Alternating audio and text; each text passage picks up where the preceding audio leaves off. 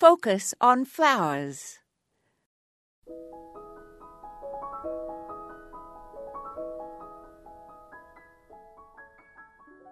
The famous White Garden at Sissinghurst in England started a trend in terms of silver and white colour schemes that continue to be popular still today.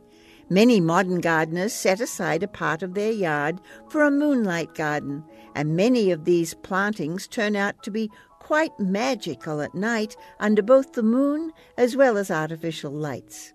Some plants that shine include shrubs such as white flowering almond, hydrangeas, cimicifuga, and mock orange, and trees like white dogwoods and white flowering perennials such as echinacea, baby white swan, and Japanese anemone, Honorine Jobert, and variegated bear's breeches with the botanical name of Acanthus mollis are ideal.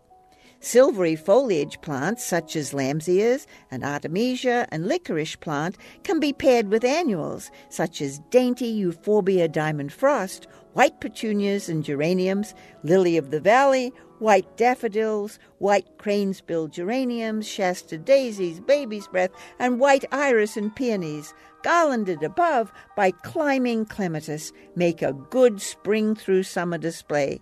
In the fall, perennial white asters and chrysanthemums create a fine finale. White gardens are tranquil and calm and reward their creators with their soothing ambience. This is Moya Andrews, and today we focused on a moonlight garden.